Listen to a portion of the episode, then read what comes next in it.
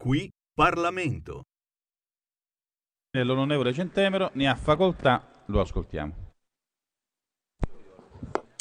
Grazie signor Presidente, grazie a tutte le onorevoli colleghe e agli onorevoli colleghi. Eh, si dice spesso, è anche il titolo di una canzone del controverso gruppo hip hop eh, Public Enemy, eh, don't believe the hype, cioè non crediamo a tutto quello che ci viene detto, perché se dovessimo andare a seguire la doxa nell'eterna lotta tra doxa ed episteme, allora forse potremmo credere che eh, le start-up sono composte da gruppi di giovincelli eh, o a volte dalla politica sono state brandite quasi come ammortizzatore sociale, come ricordava anche il capogruppo Molinari eh, la, la settimana scorsa. Eppure guardiamo ad esempi di start-up che sono nate in un garage e poi sono cresciute, a volte sono state anche molto utili per l'umanità. Penso a Apple e penso a Moderna, oppure per stare in Italia penso anche a Satispay, per stare nel Paytech. E allora vorrei citare alcuni dati. Uno è un dato brutto, allarmante, che è quello del Venture Capital Monitor di AIFI, l'Associazione Italiana del Private Equity e del Venture Capital, che ci dice che nel primo semestre del 2023 dal Venture Capital, quindi sull'economia reale, sono stati investiti 496 milioni di euro contro i 976 milioni di euro del primo semestre del 2022. Ecco il problema e noi come, le, come eh, lawmakers, come legislatori, dobbiamo provare a risolvere creando un quadro normativo che faciliti l'investimento e la percezione dello stesso. Ma poi vorrei citarvi un report di eh, Cerved e torniamo a non credere alla doxa, don't believe the hype. Perché? Perché cosa ci dice questo report che è sulla natalità delle imprese, cioè sulle imprese che nascono ogni anno, tutte le imprese, non solo start-up, anche imprese più grandi. Ci dice che le start-up sono il motore della crescita occupazionale. Nell'ultimo anno il contributo netto di addetti è di 345.000 su un totale di 535.000. Le mancate nascite di impresa nel 2022, giusto per dare dei numeri, sono di 27.000 addetti e 2,5 miliardi di fatturato in meno. Quindi direi che il settore è utile per tutti anche dal punto di vista occupazionale e dobbiamo occuparcene. Negli ultimi 15 anni le start-up hanno garantito un contributo positivo costante alla struttura occupazionale e anche nel 2020 il saldo occupazionale è largamente positivo, 185.000 addetti. Nel 2021 la net job creation dell'intero sistema di imprese è pari a 535.000 addetti, di cui 343.000, come si diceva, sono garantiti dalle start-up. E questo per fare un po' il quadro. E vorrei citare un grande autore, forse il più famoso libro di economia di tutti i tempi. Eh, il professor Bagnai è fuori dall'aula, quindi non mi può tirare le orecchie, perché eh, parlo di Adam Smith, La ricchezza delle nazioni, che individua nel lavoro svolto il fondo da cui ogni nazione trae in ultima analisi tutte le cose necessarie e comode della vita. Eh, senza soffermarmi ulteriormente citando Adam Smith, però io credo che nella nuova ricchezza delle nazioni Smith avrebbe citato di sicuro la proprietà intellettuale, che è quella che fa la differenza. Gli stati più dinamici, gli Stati Uniti, la Svizzera, Israele, eh, piuttosto che diversi stati del sud-est asiatico, hanno basato proprio sulle proprietà intellettuali che nasce dalla ricerca, che nasce dalle nuove idee, dalla creatività delle persone, dall'imprenditorialità delle persone e quindi in ultima istanza dalla forma della start-up, hanno creato una ricchezza che è a lungo termine, che è a lungo termine, a differenza ad esempio dello sfruttamento delle risorse naturali.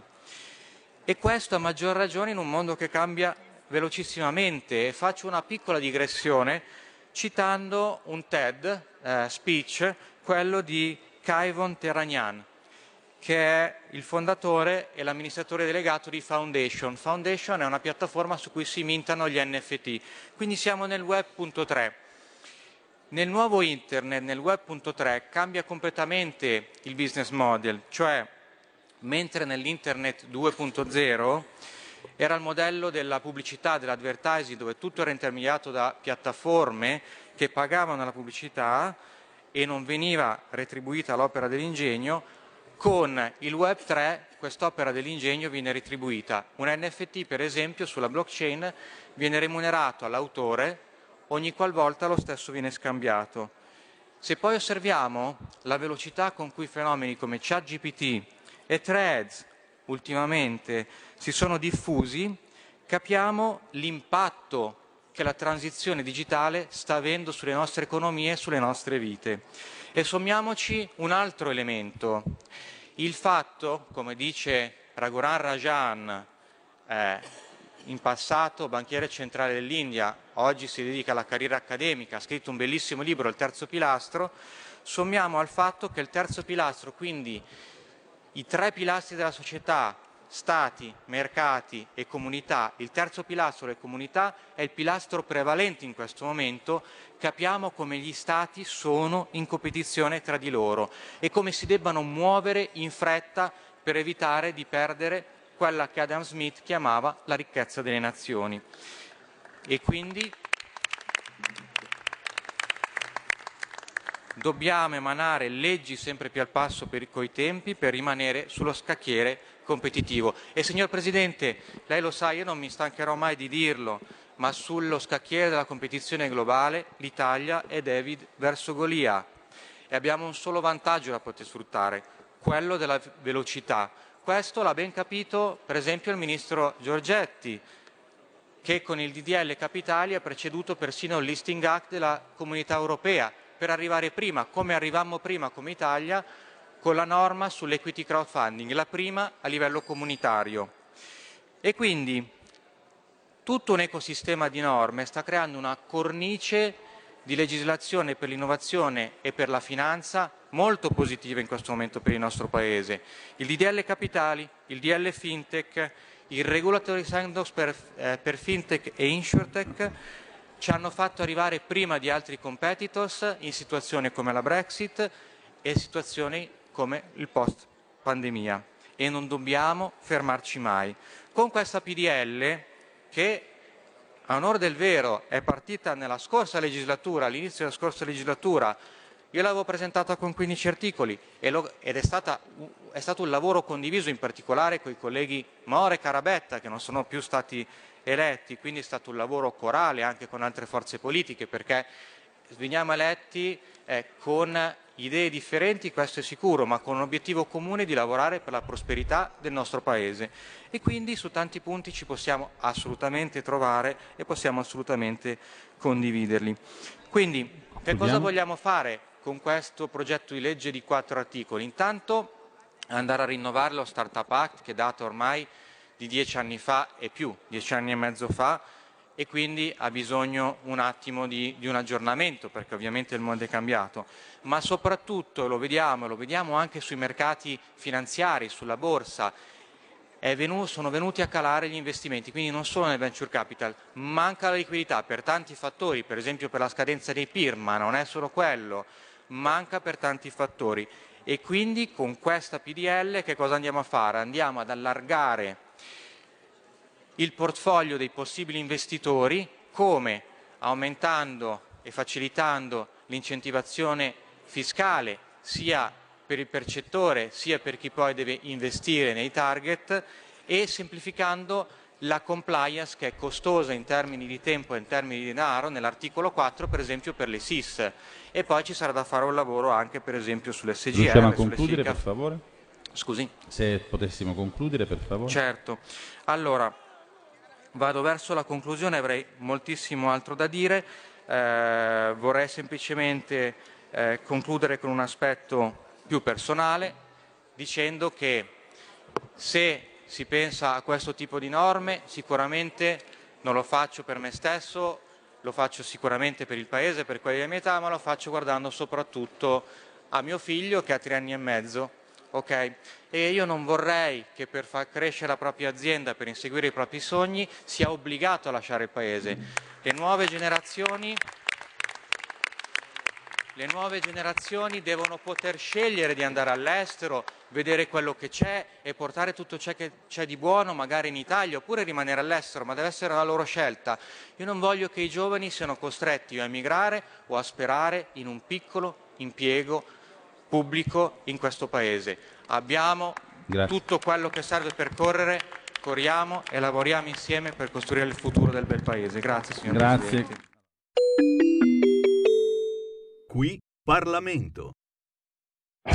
Polenta di rock. Ogni domenica Dalle 21 la musica rock. con il mic e il Pivi. Rock and roll col CH. E ricordas che Pulente virtuosa convenios.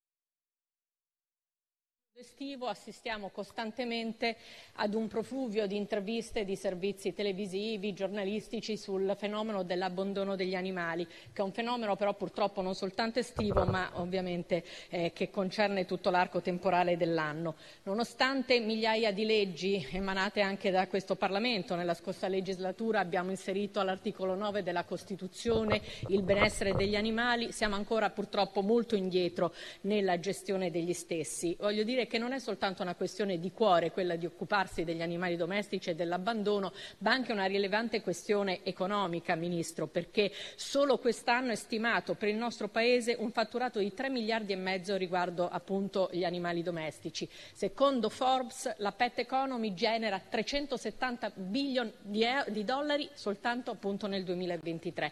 Eppure oggi soltanto 8 milioni e mezzo di italiani possono andare in vacanza con il proprio animale domestico. Questo perché? Perché andare in vacanza diventa un incubo e quindi alcuni, come dire, disgraziati, perché non li possiamo chiamare in un altro modo, qualcuno che, come dire, viene meno alla fiducia data dall'animale domestico, all'affetto, li abbandona per andare a trascorrere le proprie vacanze. Ma questo anche perché le leggi dello Stato italiano, perché alcune ordinanze, talvolta anche della Capitaneria di Porto, della Guardia Costiera, delle, le regole eh, delle singole compagnie aeree impediscono di- la, la- la fruibilità da parte appunto dei padroni degli animali domestici di una vacanza a 360 gradi. Colgo l'occasione che qua ci sta anche il punto il ministro, che qui ci sia anche il ministro eh, dei beni culturali, c'è lo stesso problema anche per quanto riguarda i teatri, i cinema. Quando si va in vacanza ovviamente non si porta l'animale domestico, ministri, soltanto per, starli, per portarli in una stanza di albergo e tenerli là, ma ovviamente per far fruire della vacanza eh, completa insomma, ai propri- insieme ai propri ehm, padroni, perché l'animale domestico notoriamente non vuole stare da solo.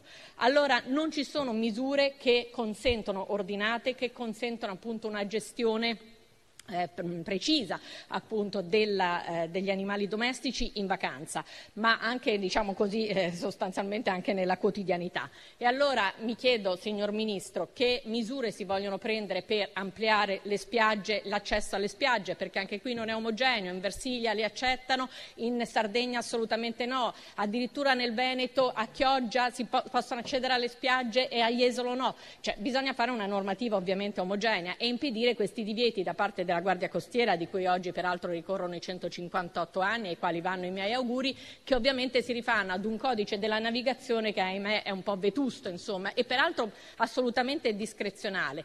E per quanto riguarda i trasporti aerei è impensabile oggi che l'animale domestico sia considerato un bagaglio, nonostante le leggi dell'UNESCO, le leggi della- del- dell'Unione Europea, nonostante la nostra Costituzione, il cane debba essere messo sotto i piedi o il gatto e trattato alla stregua di un trasportino di una valigia vera e propria. Allora mi chiedo quali misure, Ministro, si intendano prendere per fare una sorta di salva estate anche nei confronti degli animali domestici e soprattutto dei padroni che vogliono viaggiare con loro e consentire un'apertura eh, che io credo sia di grande dignità e soprattutto di grande civiltà sulla quale il nostro Paese può essere precursore in Italia, in Europa e nel mondo. Grazie. Il Ministro delle Infrastrutture e dei Trasporti, senatore Salvini, risponde all'interrogazione illustrata. Grazie Presidente, grazie Senatrice, assolutamente interessante e importante per ridurre il fenomeno incivile dell'abbandono degli animali. Sul primo aspetto, relativo alla disciplina dell'accesso degli animali domestici in spiaggia, tale competenza è demandata agli enti locali e non all'autorità marittima, però visto che il tema mi è particolarmente a cuore, sensibilizzerò tutti gli enti locali affinché adottino misure per garantire agli animali idonee condizioni di accesso alle spiagge, nel rispetto ovviamente delle esigenze delle diverse tipologie di utenti.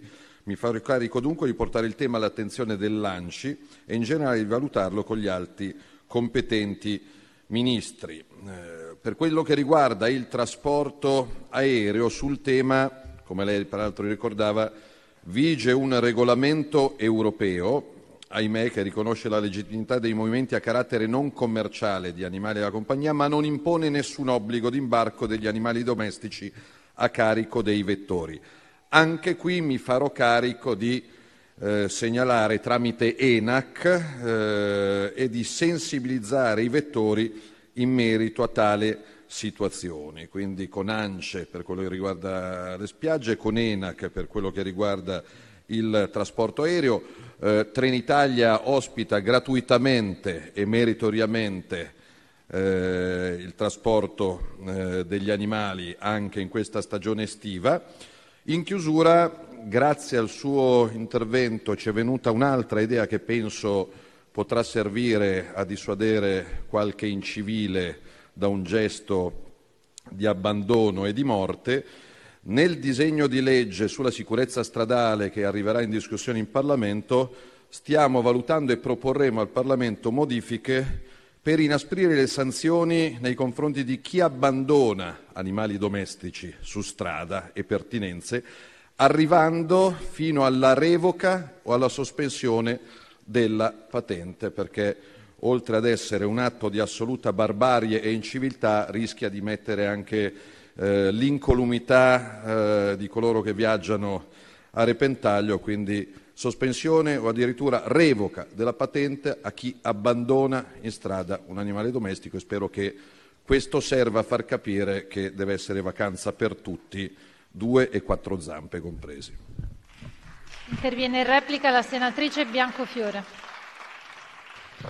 Grazie Presidente, Ministro, non potevo che essere più che soddisfatta di queste sue parole, soprattutto della sua sensibilità, eh, che, non, che, insomma, che, non, è cosa comune, devo dire. Eh, bene questa sua proposta per quanto riguarda i trasporti e l'abbandono degli animali nella legge appunto eh, dei trasporti e il ritiro della patente. Io credo che bisogna fare un testo unico delle leggi a favore degli animali, so che anche eh, alcuni partiti della maggioranza, tra i quali il suo, lo sta predisponendo, io personalmente lo sto predisponendo perché è fondamentale innanzitutto inserire l'animale domestico nello stato di famiglia perché purtroppo solo se si trova nello stato di famiglia possiamo accertarci l'appartenenza appunto dell'animale perché c'è il microchip ma sappiate che in realtà vengono cambiate le schede telefoniche, viene fatta purtroppo una cosa eh, ignobile nei confronti appunto di chi non tutti possono prendere un animale domestico, anche questo insomma andrebbe eh, verificato. Mm, davvero grazie, spero che questi provvedimenti Ministro possano essere fatti al più presto anche per salvare appunto le vacanze di molti italiani,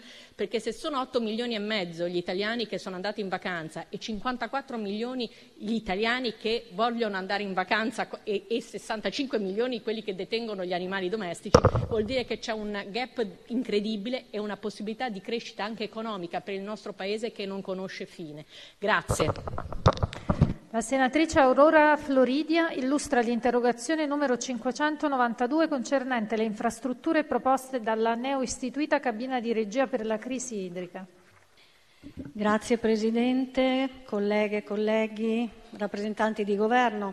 Negli ultimi dieci mesi l'Italia è stata colpita da circa 150 eventi climatici estremi, registrando danni enormi a economia, persone e territori da nord a sud, da Ischia all'Emilia-Romagna. Tali eventi hanno flagellato negli ultimi giorni anche il Veneto e il Trentino, con effetti devastanti su agricoltura, boschi e aree naturali. Gli effetti del cambiamento climatico si stanno manifestando in tutta la loro gravità, passando da forti periodi di siccità ad alluvioni e temperature infuocate. Per questo motivo è urgente intervenire con tempestività anche a livello normativo per mitigare gli effetti della crisi climatica in atto. Sul tema siccità il Governo è intervenuto con un decreto convertito in legge numero 68 in data 13 giugno 2023 recante disposizioni urgenti per il contrasto della scarsità idrica e per il potenziamento e l'adeguamento delle infrastrutture idriche. Esso prevede all'articolo 1 l'istituzione della cabina di regia per la crisi idrica. La stessa cabina di regia dovrebbe assicurare il coordinamento di tutte le iniziative e le attività finalizzate alla mitigazione dei danni connessi al fenomeno della scarsità idrica e al potenziamento e all'adeguamento delle infrastrutture idriche. In data 3 maggio 2023, con il comunicato numero 784, il Presidente della Regione Veneto, Zaia, ha trasmesso l'elenco di opere e interventi di urgente realizzazione per il contrasto della, della scarsità idrica al Ministero delle Infrastrutture e dei Trasporti. Il richiamato comunicato numero 784 della Regione Veneto contiene tra gli interventi urgenti la realizzazione della diga, della diga di Vanoi, uso plurimo, acquedottistico, irriguo, idroelettrico, alla Mon nella provincia di Belluno per un importo di 150 milioni di euro.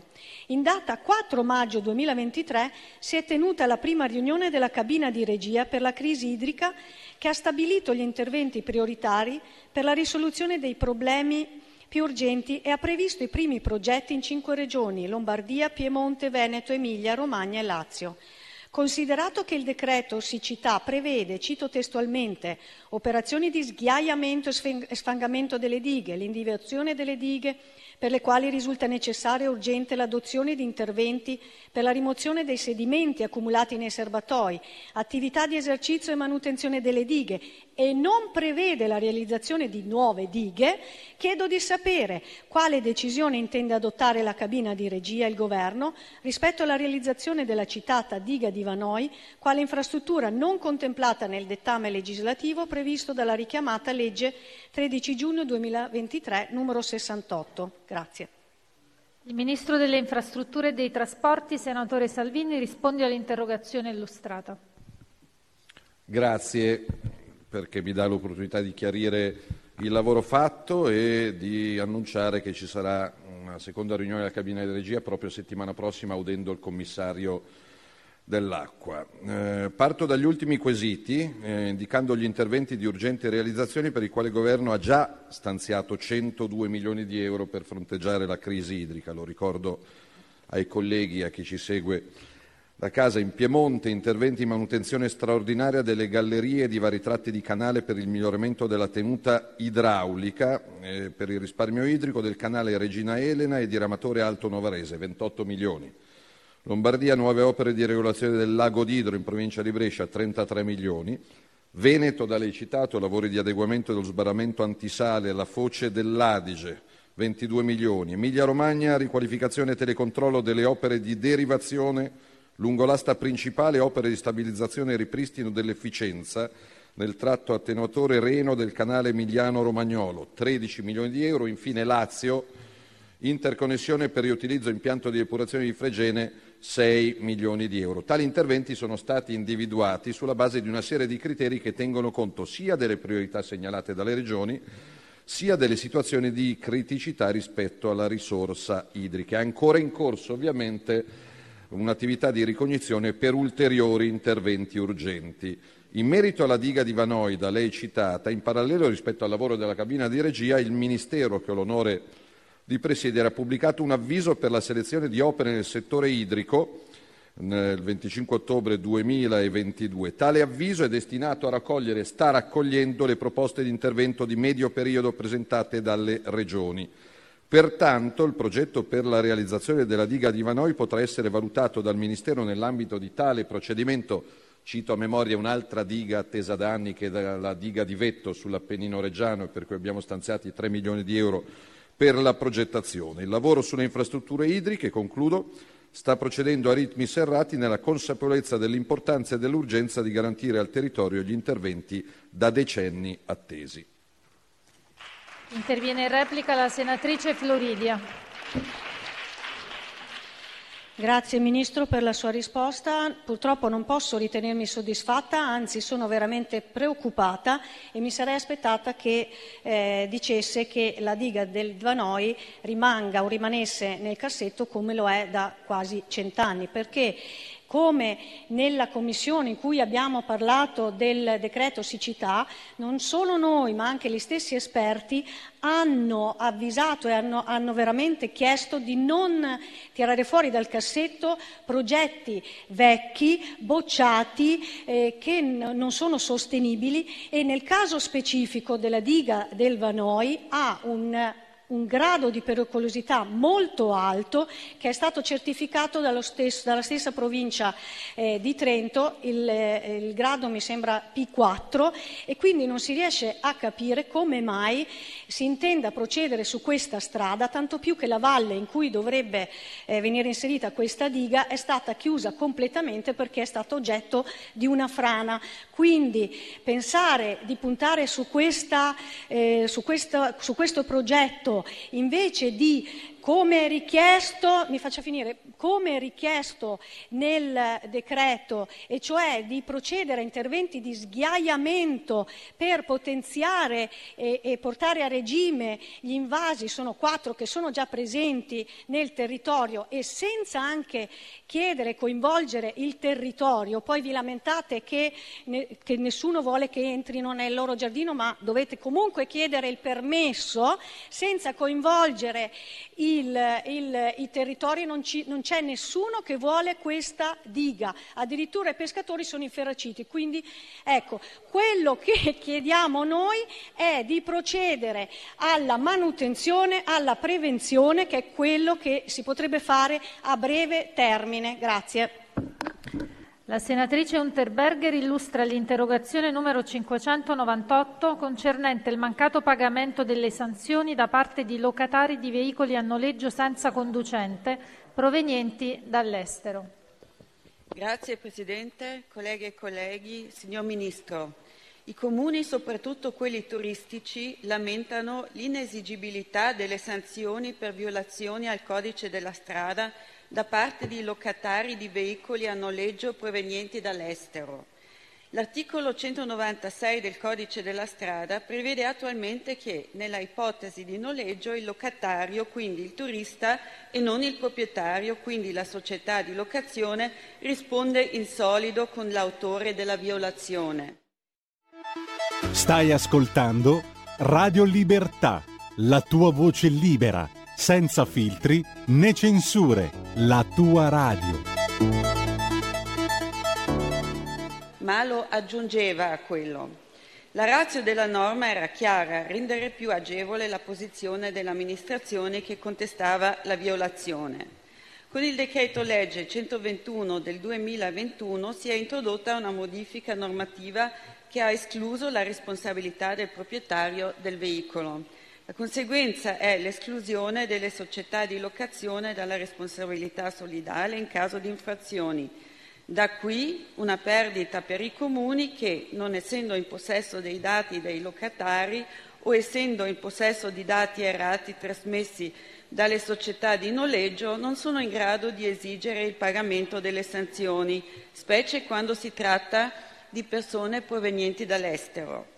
Tale condotta evasiva va avanti da diversi anni ed è ormai suffragata anche dalla legge che rende i comuni inermi di fronte alle violazioni commesse sul proprio ter- territorio.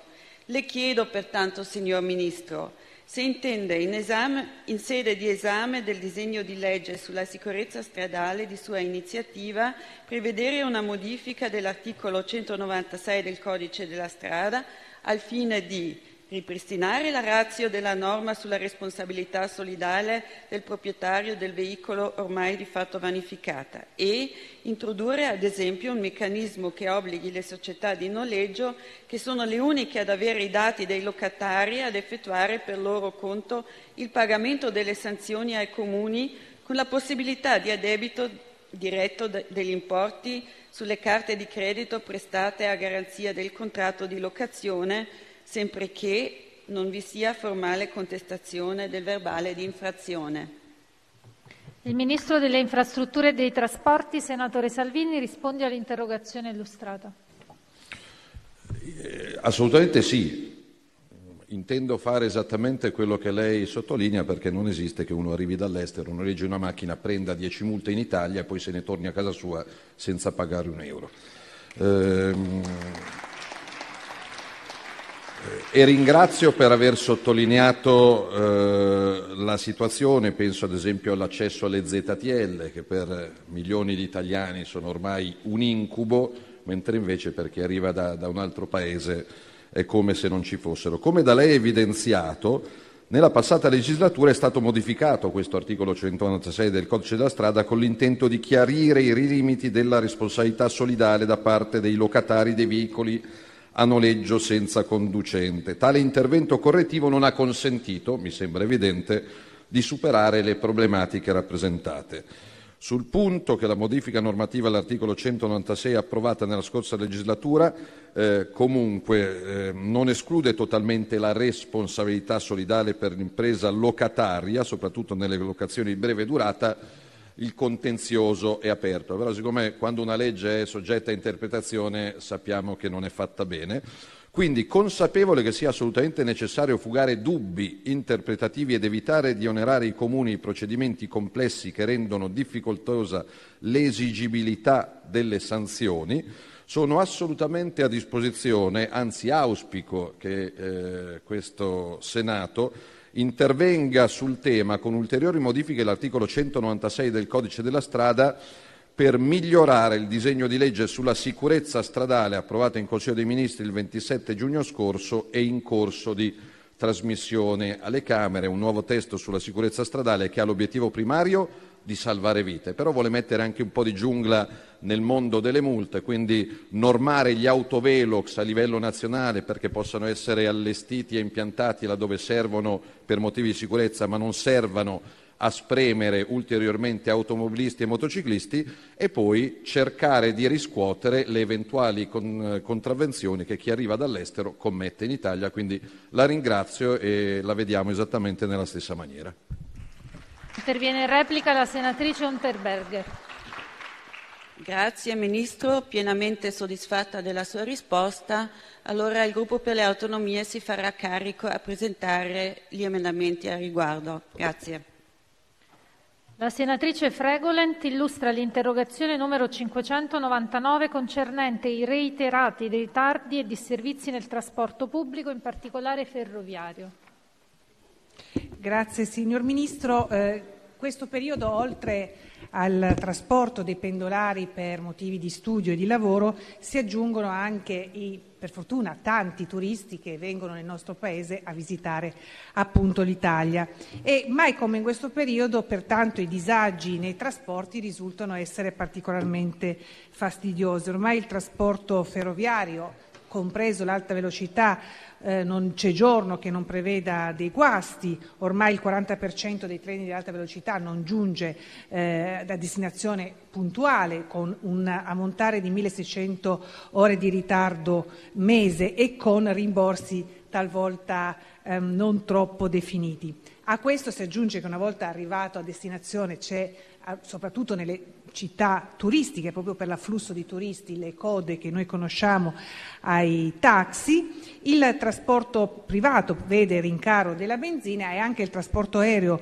non va meglio con disagi, cancellazioni e purtroppo anche rincari biglietti, tanto che il ministro Urso ha mh, qualche settimana fa eh, fatto un tavolo proprio con le compagnie aeree. Allora le chiedo quali sono le iniziative che lei intende adoperare, il suo Ministero intende adoperare per venire meno a tutti i disagi che ho ora elencato. Grazie.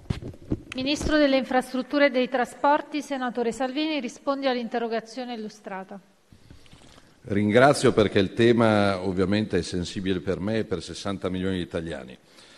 Paghiamo una fragilità infrastrutturale causata da troppi anni senza investimenti adeguati e proprio su questo otto mesi fa, quando siamo arrivati al governo, ci siamo messi al lavoro. Nel contratto di programma, a parte investimenti e a parte servizi, sottoscritto lo scorso dicembre con RFI, abbiamo previsto investimenti per 23 miliardi di euro per lo sviluppo e il potenziamento tecnologico della rete e il miglioramento dei servizi.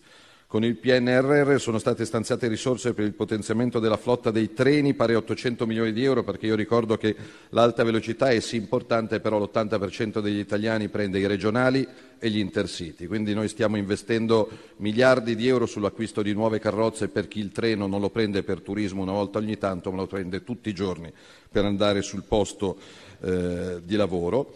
Per affrontare le situazioni emergenziali ho interessato il gestore dei servizi ferroviari per disporre uno specifico piano straordinario che prevede manutenzione con precedenza alle fasce pendolari, monitoraggio della circolazione per risoluzione di eventuali, eventuali criticità e poi c'è un piano estate con l'attivazione di centri operativi ad hoc, piani di riprogrammazione dell'offerta commerciale, apertura prolungata delle stazioni.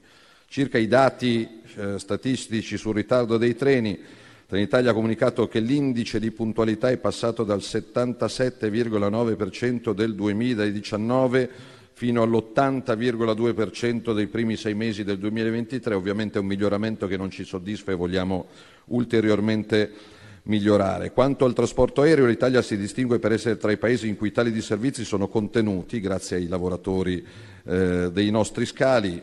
Proprio Un'ora fa, a proposito dell'aeroporto di Catania, ho messo a disposizione, pur non essendo competenza del mio Ministero, sia della Regione che dell'ente gestore, uomini, mezzi e, se necessario, anche attività ispettive per tornare alla normalità il prima possibile. Per quanto riguarda il trasporto pubblico locale non di linea, ieri ho incontrato 23 sigle sindacali dei taxisti, oggi 26 sigle sindacali dei noleggi con conducente. Settimana prossima eh, ascolteremo comuni e regione. L'obiettivo è, prima della pausa estiva, arrivare con un piano di riordino complessivo di taxi NCC. L'obiettivo è di avere più auto nel breve periodo e di maggior qualità a disposizione dei cittadini italiani. Interviene in replica la senatrice Paita. Intanto, Ministro, apprezziamo l'autocritica perché giustamente lei ha ricordato che c'è un problema di manutenzione e di investimenti in questo Paese da tempo sul tema della rete ferroviaria. Infatti voi avete governato parecchie volte in questi anni e in tutte queste volte avevate viceministri, sottosegretari delegati al tema, quindi davvero apprezziamo l'autocritica, Ministro. Eh, il tema è serio perché il Paese ha grandi traffici ferroviari e a fronte di questo purtroppo la risposta dei servizi non è adeguata. Capiterà solo a noi, evidentemente dai dati che lei ha dato siamo sfortunati noi, ma abbiamo un intero paese che vede diciamo, ritardi nei treni e siccome ci ascoltano in diretta televisiva immagino che si troveranno in questo racconto, così come vedono dei ritardi aerei. Per non parlare del tema dei taxi, Ministro, lei avrà anche convocato un tavolo ma le ricordo che il suo partito è il partito che si è messo contro la riforma dei taxi in questo Paese. E se oggi c'è uno stradominio delle lobby dei tassisti, se non ci sono nuove licenze, se quando tu arrivi a Roma e cerchi un taxi deve veramente essere una grande fortuna trovarlo, lo dobbiamo anche a quella scelta scellerata che è stata una delle ragioni per le quali è caduto il governo Draghi, anche per mano vostra. Quindi la inviterei, Ministro, a fare un bagno di realtà. Lei un tempo frequentava Sagre, Popolo, torni a frequentarlo, guardi in faccia quello che sta accadendo nel Paese e si renda conto che ormai andare a lavorare, andare a fare un viaggio, provare a percorrere anche un metro di strada per ragioni sanitarie è impossibile in questo Paese e al Governo le do una notizia, c'è lei, Ministro Salvini. La senatrice Ronzulli illustra l'interrogazione numero 600 concernente il controllo e la sicurezza della navigazione nelle acque interne. Sì, grazie Presidente, signor Ministro. Con l'arrivo dell'estate aumenta l'affluenza dei turisti italiani e per fortuna anche tanti stranieri nei luoghi di vacanza. Quest'anno il nostro Paese ha registrato davvero punte massime come non accadeva da tempo e soprattutto dopo la pandemia che aveva colpito pesantemente la nostra bella penisola. Queste mete che durante l'anno vivono un periodo di relativa tranquillità nei mesi estivi sono chiamate a garantire maggiore capacità ricettiva, oltre che di accoglienza, di organizzazione e di sicurezza per i villeggianti, perché dobbiamo consentire loro di vivere questo periodo di vacanza in totale serenità e tranquillità. Non basta quindi mostrare il biglietto da visita delle nostre straordinarie mete, delle nostre straordinarie perle paesaggistiche che caratterizzano il nostro Paese, ma è necessaria la tutela di chi viaggia per visitare anche gli angoli più remoti del nostro Paese ed è ancora più importante in considerazione di quanto il turismo sia per noi e rappresenti un comparto importantissimo anche per la nostra economia. Questo non vale soltanto per i luoghi di mare, così come i luoghi eh, di montagna, dove ovviamente vanno garantite le operazioni di ricerca e di eh, salvataggio e di primo soccorso, ma anche per i laghi.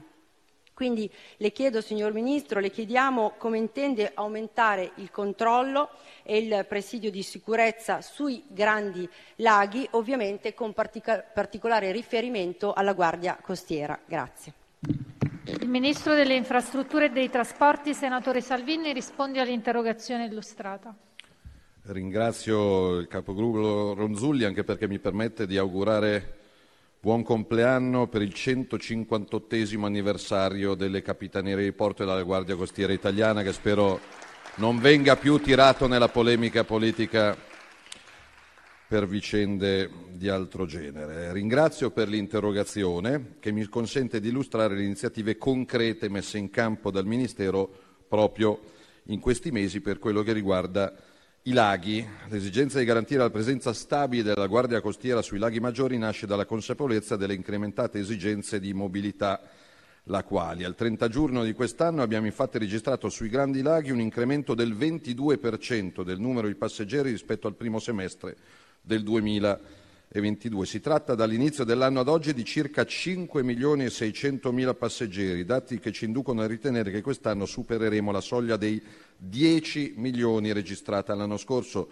e permettetemi di ringraziare anche lavoratrici e lavoratori della navigazione laghi che offrono un servizio assolutamente d'eccellenza. Per questo, lo scorso mese di giugno, in occasione dell'avvio della campagna di sicurezza Mare Sicuro 2023, ho avuto il piacere di presenziare all'inaugurazione del nuovo presidio della Guardia Costiera sul Lago Maggiore, finora attivo solo per i mesi estivi e che, su mia espressa indicazione, rimarrà in pianta stabile con una sede a Lesa. Il presidio del Lago di Garda è anch'esso attivo per tutto l'anno solare con la presenza del personale della sede di Venezia. In termini di uomini e mezzi, per essere più preciso, il presidio del Lago Maggiore è coperto da 16 unità della Guardia Costiera e due mezzi navali mentre quello del lago di Garda a Salò è assicurato da 37 unità della Guardia Costiera, 7 mezzi navali e 5 mezzi terrestri. L'obiettivo su cui stiamo lavorando è di individuare ulteriori risorse umane e mezzi per coprire anche altri ambiti lacuali, compreso il lago di Como, mediante l'attivazione di ulteriori presidi della Guardia Costiera. L'auspicio evidentemente è che queste iniziative sul fronte della sicurezza possa essere un volano per la crescita dell'intero comparto della mobilità sugli splendidi laghi italiani. Interviene in replica la senatrice Ronzulli. Grazie signor Ministro, siamo noi che la ringraziamo e ci riteniamo ovviamente soddisfatti per la sua risposta perché è confortata da fatti oltre che eh, da numeri un incremento così evidente, lei ha appunto citato il 22% di turisti e di passeggeri, non può che essere accompagnato da provvedimenti in grado di far fronte alle sopravvenute maggiori esigenze di copertura dei territori in termini di sicurezza, quindi bene anche il eh, suo intervento per destinare più uomini e più donne della Guardia Costiera proprio a tutela dei cittadini e di turisti e di portisti che sappiamo benissimo in questo momento sono necessari. Apprezziamo quindi la sua sensibilità per eh, far fronte a esigenze di maggiore sicurezza sulla navigazione, destinare un così importante contingente di uomini e mezzi navali attraverso nuclei operativi 24 ore su 24 è il messaggio migliore che si possa dare a chi vuole raggiungere i grandi laghi per trascorrere un periodo di vacanza in tutta tranquillità e ovviamente condividiamo il suo obiettivo di estendere questi presidi anche in altri importanti bacini. Non dobbiamo dimenticare che una delle maggiori ricchezze d'Italia è rappresentata proprio dal turismo, lo dicevo in apertura, ma sarebbe un errore pensare che questo riguardi soltanto la visita di città d'arte e quelle caratterizzate da uno straordinario patrimonio storico, perché milioni di turisti italiani e come abbiamo visto tantissimi stranieri in questa estate scelgono anche le zone lacustri, di collina e di montagna per rilassarsi dopo un anno di lavoro. Lo sviluppo e la sicurezza di queste aree turistiche non potrà dunque ehm, che produrre assolutamente effetti positivi sia nel settore della mobilità lacustre sia per quanto riguarda come dicevamo prima, la nostra economia che vive e tanto anche del comparto turistico. Quindi più sicurezza significa maggior numero di visitatori, sviluppo delle comunità locali, importantissimo, consumi e quindi innegabili benefici della nostra economia. Grazie. Il senatore Germanà illustra l'interrogazione numero 596 concernente l'applicazione delle regole previste dal nuovo codice dei contratti pubblici. Grazie Presidente, onorevoli ministri, eh, signor Ministro Salvini. Mi sia consentito, avendo appreso adesso la notizia dell'aeroporto di Catania, un ringraziamento a nome di tutti i siciliani, vado un po' fuori tema, e non solo dei siciliani ma dei tanti turisti che in questi giorni hanno avuto grossissimi disagi a causa dell'incidente dell'aeroporto di Catania. Grazie davvero. Eh, codice degli appalti. Il rilancio degli interventi infrastrutturali e in generale degli affidamenti pubblici rappresenta specialmente nell'attuale congiuntura economica, un fattore decisivo per il rilancio di settori vitali dell'economia e eh, per una più rapida uscita dalla crisi. La ripresa in termini accelerati degli interventi per la realizzazione, la manutenzione la messa in sicurezza di opere pubbliche e di interventi di rigenerazione urbana può assicurare un contributo rilevantissimo anche per le prospettive occupazionali. Inoltre, la ripresa delle opere pubbliche offre un'occasione preziosa per riallineare il nostro Paese ai maggiori partner europei quanto a dotazione infrastrutturale in modo da colmare un divario che negli ultimi anni purtroppo si è progressivamente accentuato. Semplificazione della disciplina dei contratti e dei requisiti di partecipazione alle gare. Maggiore flessibilità nel, delineare le modalità degli affidamenti da parte delle stazioni appaltanti.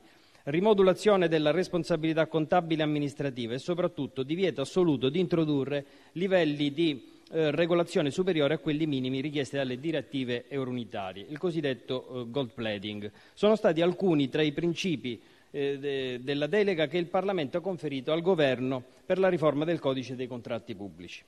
L'attuazione di questi principi attraverso un nuovo codice ha portato a un complessivo snellimento delle procedure grazie all'introduzione eh, di misure come la riduzione delle fasi progettuali, la semplificazione dei procedimenti eh, approvativi, la, flessi- la flessibilità nel ricorso al partenariato pubblico-privato, la qualificazione delle stazioni appaltanti, la revisione del sistema di qualificazione degli operatori economici e la liberalizzazione dell'appalto integrato e del subappalto.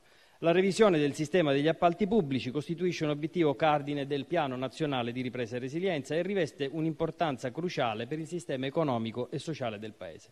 Per questo motivo, signor Ministro, essendo entrato in vigore dal 1 luglio 2023 il nuovo codice, le chiediamo se i dati disponibili in possesso del Ministero ad oggi relativi all'attuazione del nuovo codice dei contratti, contratti pubblici consentono di essere ottimisti sull'operatività delle nuove regole e quali iniziative siano state assunte dal Ministero al fine di chiarirne la portata applicativa rispetto agli affidamenti PNRR. Grazie. Il Ministro delle Infrastrutture e dei Trasporti, senatore Salvini, risponde all'interrogazione illustrata. Grazie. Nessun blocco, anzi un'accelerazione degli appalti. Qualcuno pensava che si bloccasse tutto, invece il nostro obiettivo di semplificare, velocizzare, sburocratizzare, stando ai numeri che andrò a riferire, sta rendendo un buon servizio ai sindaci, alle imprese e al Paese tutto. A distanza appunto di eh, poche settimane dall'efficacia delle nuove regole, di cui vado orgoglioso, posso affermare che non si è registrato il rischio di uno stallo del sistema dei contratti pubblici da qualcuno paventato. Ci sono due dati in particolare che testimoniano l'impegno di questo Governo a garantire che le nuove regole siano un reale strumento di lavoro e operatività a supporto delle amministrazioni pubbliche. I dati forniti da ANAC quindi non del Ministero evidentemente, aggiornate alla data di ieri evidenziano 5.215 istanze di qualificazione delle stazioni appaltanti presentate, 2.469 stazioni appaltanti già qualificate, 341 esonerate dalla qualificazione e solo 356 istanze respinte, pari a meno del 7% del totale, quindi lo sfoltimento e la qualificazione delle stazioni appaltanti sta procedendo come previsto. È un cambio di passo anche culturale per tutta la pubblica amministrazione. Il secondo dato importante riguarda i nuovi affidamenti, gli appalti, i bandi di gara, che poi sono quelli che creano lavoro, ricchezza e cantieri, rispetto ai quali dal 1 luglio ad oggi sono stati rilasciati 29.316 CIG, che significa il codice che poi precede eh, l'affidamento di una gara. Si tratta di un dato significativo che testimonia che gli affidamenti stanno procedendo regolarmente e anzi si stanno intensificando soprattutto se si considera che nell'arco dell'ultima sola settimana i CIC sono stati quasi raddoppiati, passando da 15.471 del 12 luglio ai 29.316 del 19 di luglio. Eh, quindi eh, la macchina sta partendo, ovviamente quello che funziona sulla carta poi va verificato nella pratica, quindi come Ministero, con gli enti locali, con le professioni, con i sindacati, le associazioni e con l'intero Parlamento, ovviamente siamo disponibili ad accompagnare quello che andrà, come i dati dicono, e quello che eventualmente non andrà, modificandolo, però io penso che avere un Paese più veloce, più moderno, più sicuro, con meno no e meno burocrazia sia l'obiettivo che il codice degli appalti in questi primi giorni di applicazione sta assolutamente raggiungendo.